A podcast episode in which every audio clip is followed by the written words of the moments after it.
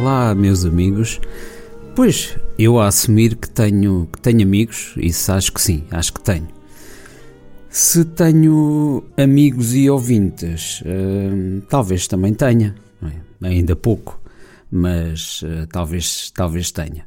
Ora, muito bem, então estou a tentar aqui manter uma regularidade e hoje é sexta-feira, estou a gravar uh, quase ao final do dia de sexta-feira e uh, como tinha prometido a quem me ouve e a mim próprio uh, manter uma manter uma frequência minimamente decente para este podcast, ou seja, gravar pelo menos uh, pelo menos uma vez uma vez por semana.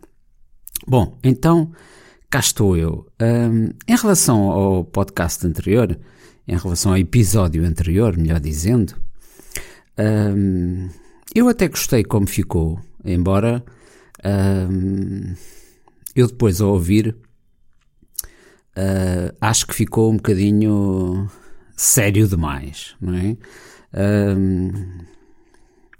eu tenho um bom sentido de humor, eu acho, na, na, minha vivência normal, mas muitas vezes tenho uma conversa um pouco, um pouco séria. Uh, e eu aqui neste escravo preguiçoso, eu obviamente que muitas vezes tenho tendência para abordar temas que são importantes e que são sérios, mas uh, é um bom exercício para mim mesmo uh, tentar aligerar ou falar de coisas complicadas de uma forma mais simples. Aliás, esse sempre foi um desafio meu como formador.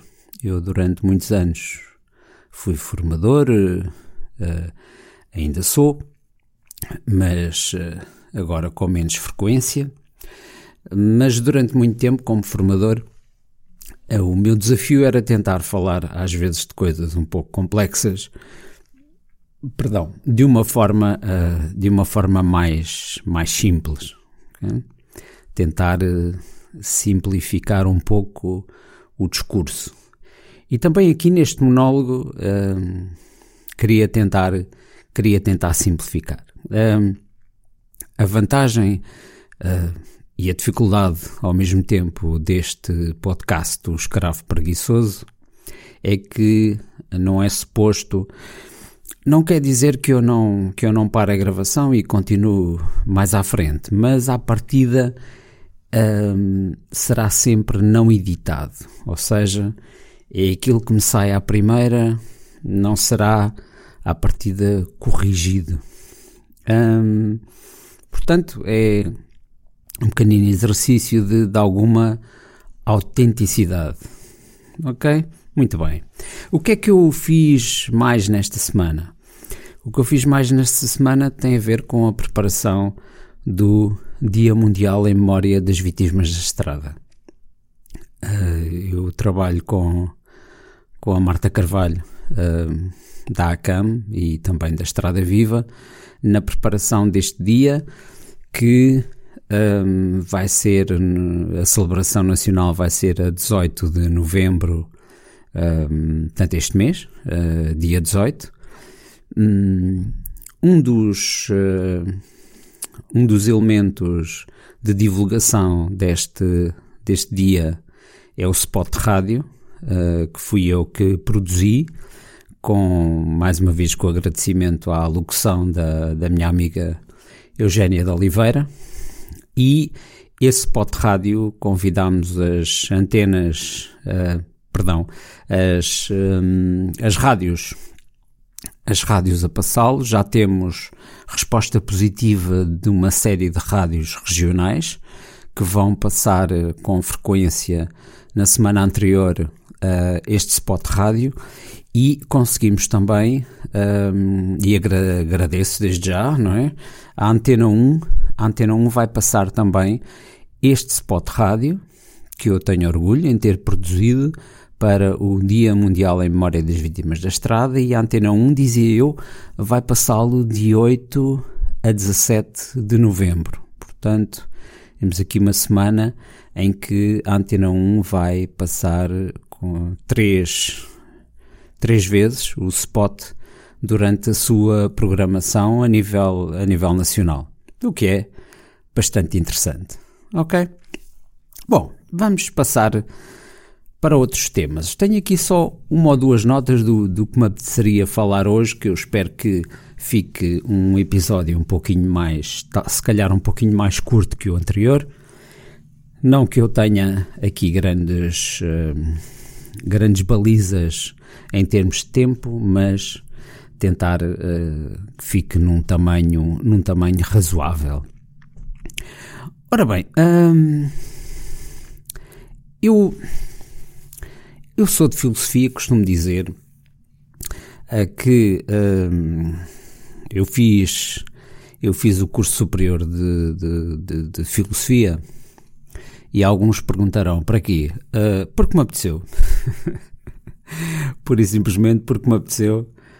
Um, eu durante, durante muito tempo, durante uh, o final do liceu, tive uma disciplina que era, um, pela primeira vez, foi dada como opção Antropologia Cultural. E eu gostei muito dessa disciplina. A disciplina foi dada por uma professora que era uma professora de Geografia, uh, portanto ela não tinha grande, tinha muito pouca formação em Antropologia, não era antropóloga, uh, mas eu acho que ela fez um bom trabalho.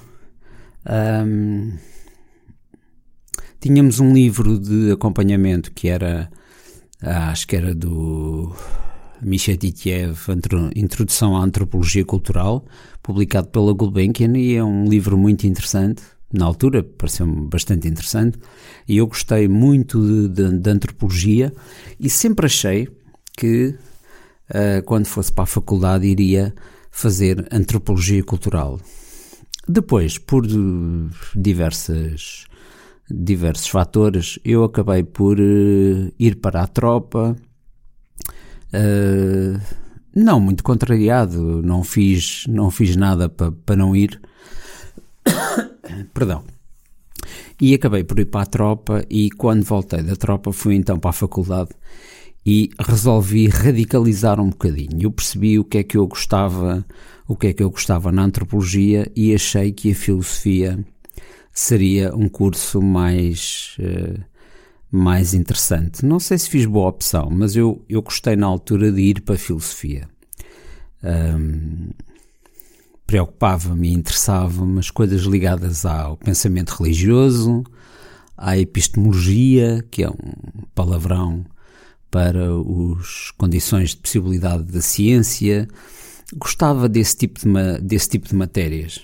Li grandes canhanhos, grandes autores, coisas que agora não teria a mínima paciência para ler, mas foi uma formação, eu acho que foi do ponto de vista intelectual, uma formação, uma formação interessante que uh, pouco tem a ver diretamente com o resto que eu faço, mas eu gostei bastante de fazer. Eu estou-vos a falar disto porque a filosofia basicamente tem como função uh, colocar perguntas.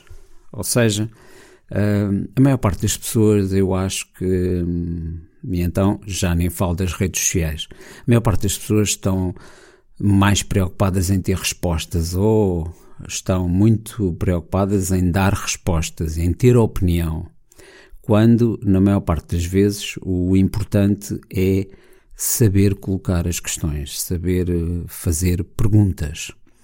Uh, ou seja, queria-vos deixar aqui a ideia de que é muito mais importante termos a capacidade de perguntar, de questionar, do que a capacidade de dar respostas. Ou seja, nós não temos, eu acho, nós não temos que ter resposta para tudo. Um, o português geralmente uh, típico tem resposta para tudo e tem opinião sobre tudo. Uh, eu não sou um português típico, acho. E então eu acho que não tenho resposta para tudo. Mas se calhar tenho muitas vezes perguntas sobre muitas coisas.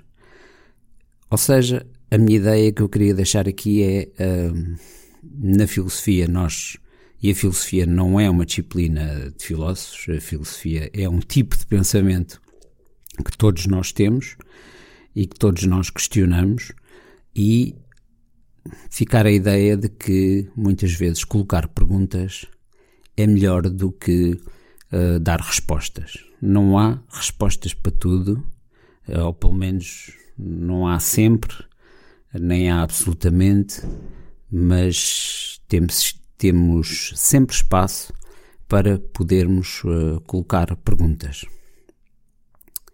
E uh, isto relaciona-se com outra ideia, que é a ideia de suspender o julgamento. Ou seja, o que é que eu quero dizer com isto? Uh, o politicamente correto e as, as discussões nas redes sociais, que eu não tenho realmente pachorra para isso, Uh, não me ponho em grandes discussões no Facebook. Uh, o Facebook está a morrer, obviamente, mas mesmo quando estava mais vivo, eu não, não me punha em grandes discussões porque acho que é perfeitamente inútil. Uh, as pessoas fixam-se num determinado tipo de posição, um determinado tipo de resposta, e é um esgrimir muitas vezes pouco educado de argumentos e uh, em vez de colocarem perguntas, tentam defender a sua resposta por mais por mais absurda que ela possa que nos possa parecer uh, ser. E então o suspender o, o julgamento tem a ver com esta capacidade de não ter resposta ou de não julgar o outro imediatamente, ok? Não, não reagir, não reagir a quente. Isso é muito importante. Nós vemos muito nas redes sociais as pessoas, muita gente a, a reagir, a dar a sua opinião. Muitas vezes não se dá o trabalho de ler a notícia original, não lê sequer a, a notícia da notícia ou a referência à notícia e imediatamente vê a linha, vê a parangona, vê a frase-chave uh, chave do, do post e reage imediatamente, sim, não, sou contra, são os bandidos, deviam ser todos mortos, enfim, as mais variadas reações.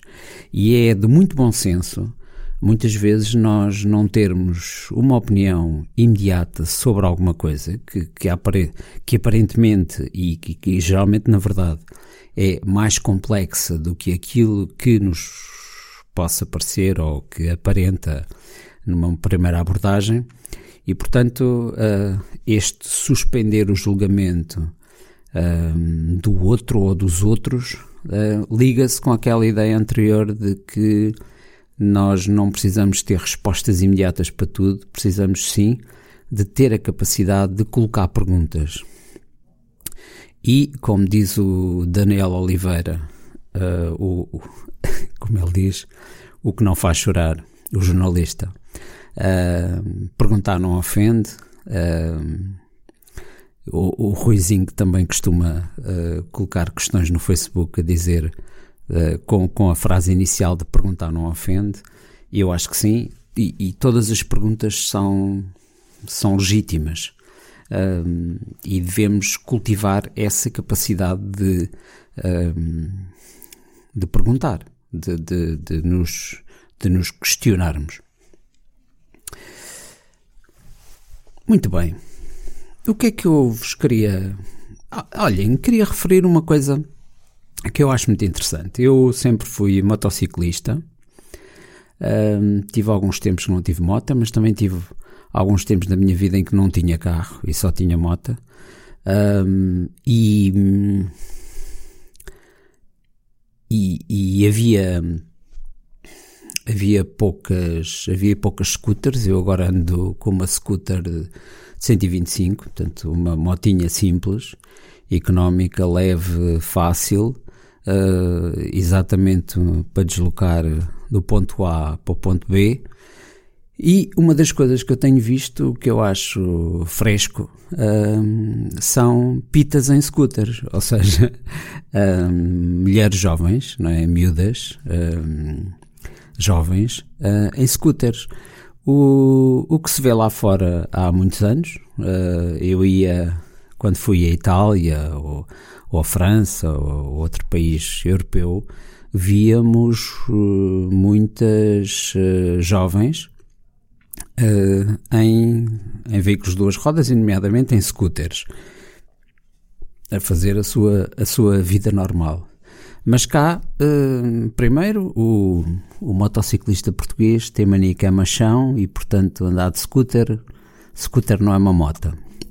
E então uh, muitos têm algum preconceito em relação a scooters. E ainda víamos menos mulheres ou, e mulheres jovens em, em scooters. E agora não, agora tenho visto. Tenho visto e acho refrescante ver miúdas giras, bem arranjadas, na sua scooter, todas despachadas, acho que é um bom, é um bom sinal, é um bom sinal, ok? Em relação aqui às, em relação aqui às motas. Já que estava a falar de miúdas e que estava a falar de, de mulheres, um, uma praga que sempre me sempre me incomodou foi as mulheres sem sobrancelhas. Ou seja, há, existem aí aqueles aqueles serviços de estética, vamos chamar-lhe assim, assim como aos cabeleireiros, começou a haver já há uns anos, uh, aí nos centros comerciais principalmente, uh, umas lojas com umas pessoas só para arranjar sobrancelhas. Uh, eu acho que foi uma má ideia, porque a tendência, quando se começa a mexer nas sobrancelhas, é ir cortando a ir hum, tirando cada vez mais. E o que muita gente se esqueceu foi que as sobrancelhas não crescem. A mim crescem por acaso. As minhas sobrancelhas estão sempre a crescer e eu tenho que estar sempre a cortar.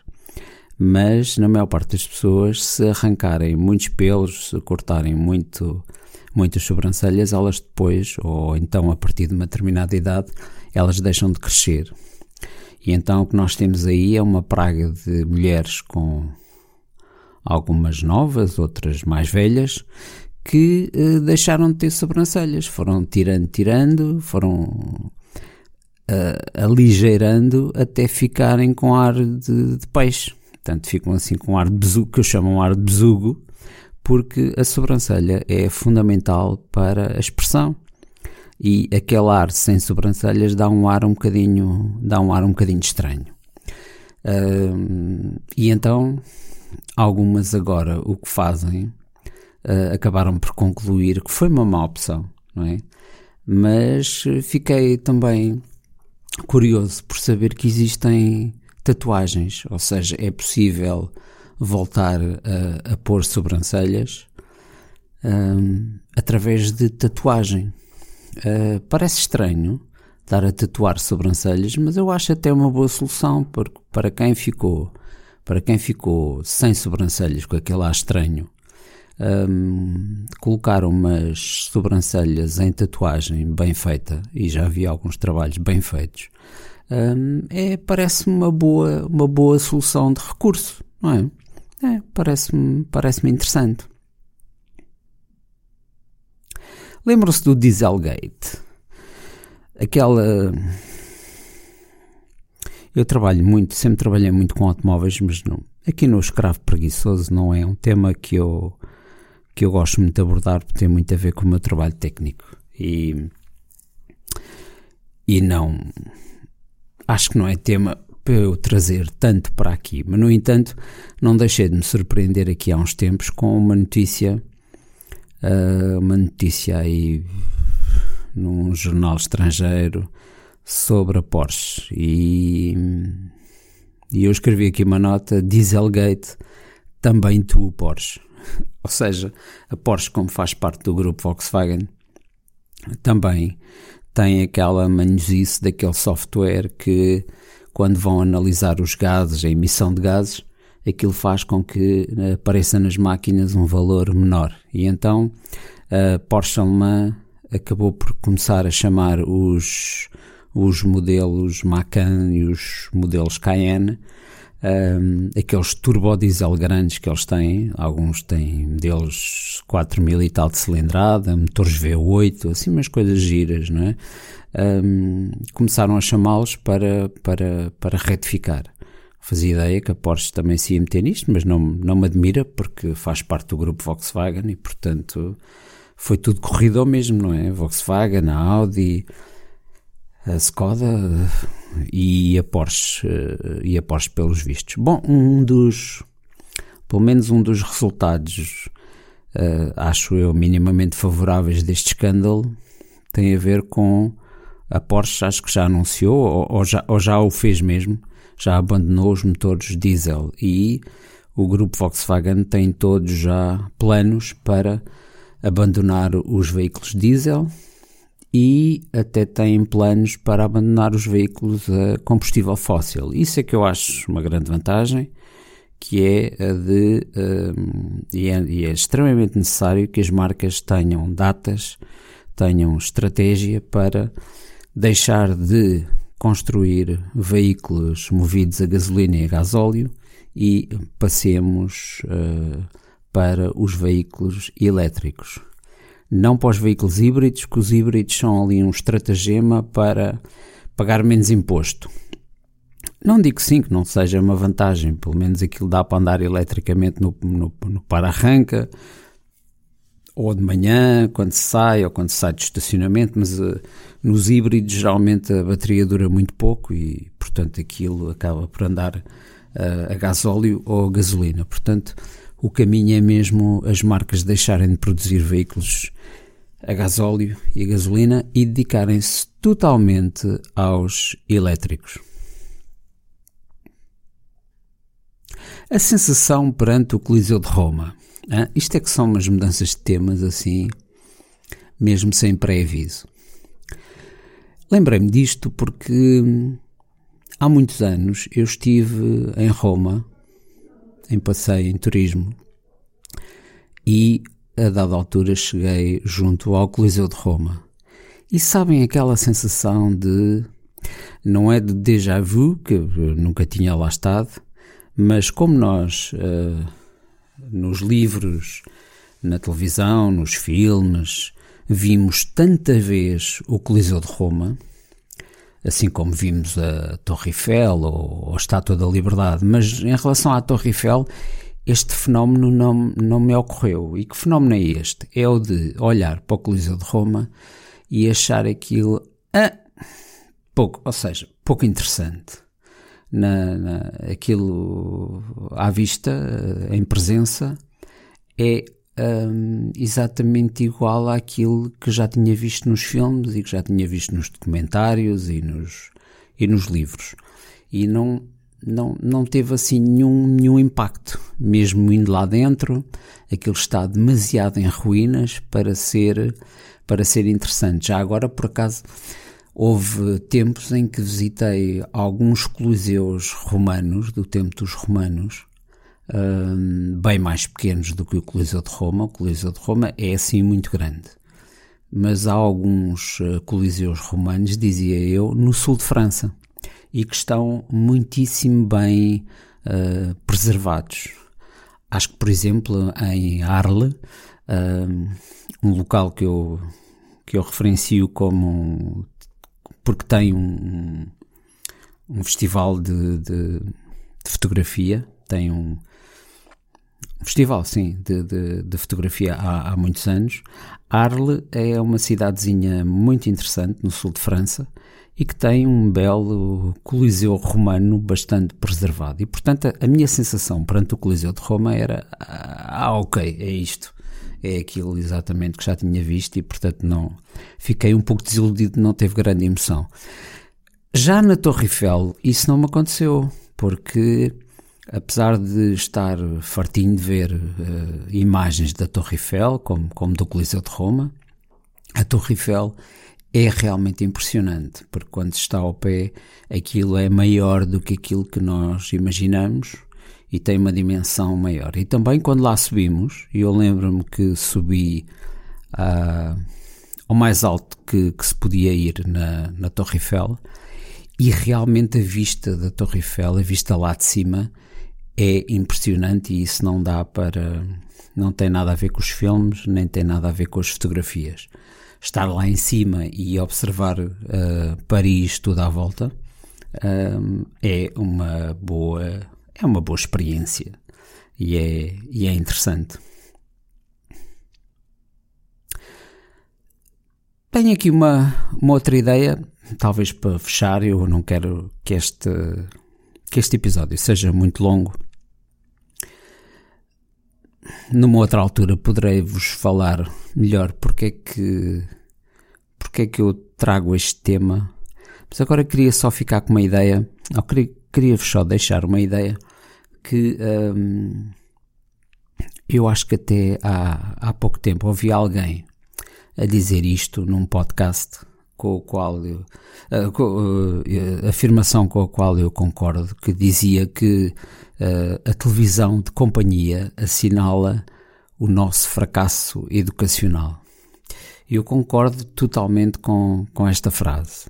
Ou seja, aquela televisão que os canais generalistas que durante a manhã e durante a tarde estão com aqueles programas de apresentadores muito dinâmicos, com um grupo de velhinhos a, a, bater palmas e cheio de animação, etc, etc. Ou seja, estão ali. Não, não digo que às vezes não tenham um ou outro convidado interessante, tem, mas é uma televisão de encher, é uma televisão uh, para.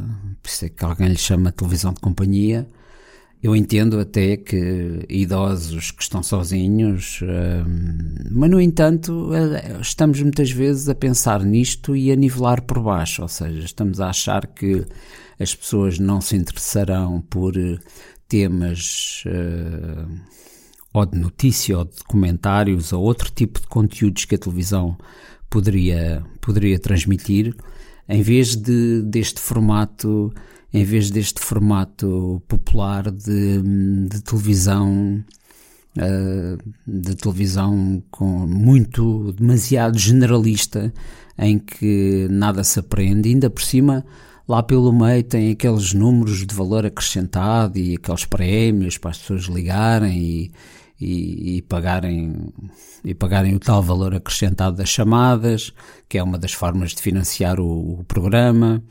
Uh, enfim um, eu concordo que uh, a televisão um, acabou por. Uh, a televisão generalista acabou por nivelar por baixo. E é por isso que há muita gente que a vê, mas também cada vez mais as pessoas, e nomeadamente os jovens e as pessoas com alguma com alguma literacia acabam por desligar da televisão generalista e ir para as séries, ir para a televisão por cabo, para a internet. O que eu acho uma pena, porque realmente os canais, os canais generalistas, não é? Uh, podem chegar longe, uh, mas não deveriam nivelar por baixo, ou seja, deviam ter um conteúdo mais evoluído, um conteúdo mais, mais interessante. Uh, ir à procura das audiências não me parece bem. Não, me parece bem estes programas generalistas, os reality shows, os concursos da treta, um, as telenovelas, encher a programação com isto é minorar uh, a inteligência das pessoas. Eu não acho, não acho que esse seja o caminho. E se a televisão quiser sobreviver, acho que vai ter que encontrar uma outra Acho que vai ter que encontrar uma outra fórmula, porque esta uh, vai fazer com que a maior parte de, das pessoas se vão afastar. E à medida que as pessoas vão crescendo, não é? A juventude agora, os miúdos que eu conheço, não veem televisão. Uh, a televisão está cheia destes programas generalistas, como já disse, está cheia de futebol, está cheia destas coisas e, e, e as pessoas afastam-se e os miúdos afastam-se para os canais digitais, para, para a internet, para o YouTube, para as diferentes redes sociais. Um, e esse vai ser o caminho. Sim, há aqui, há aqui tempos de mudança em que o digital e a internet cada vez mais se vão sobrepor à, à televisão.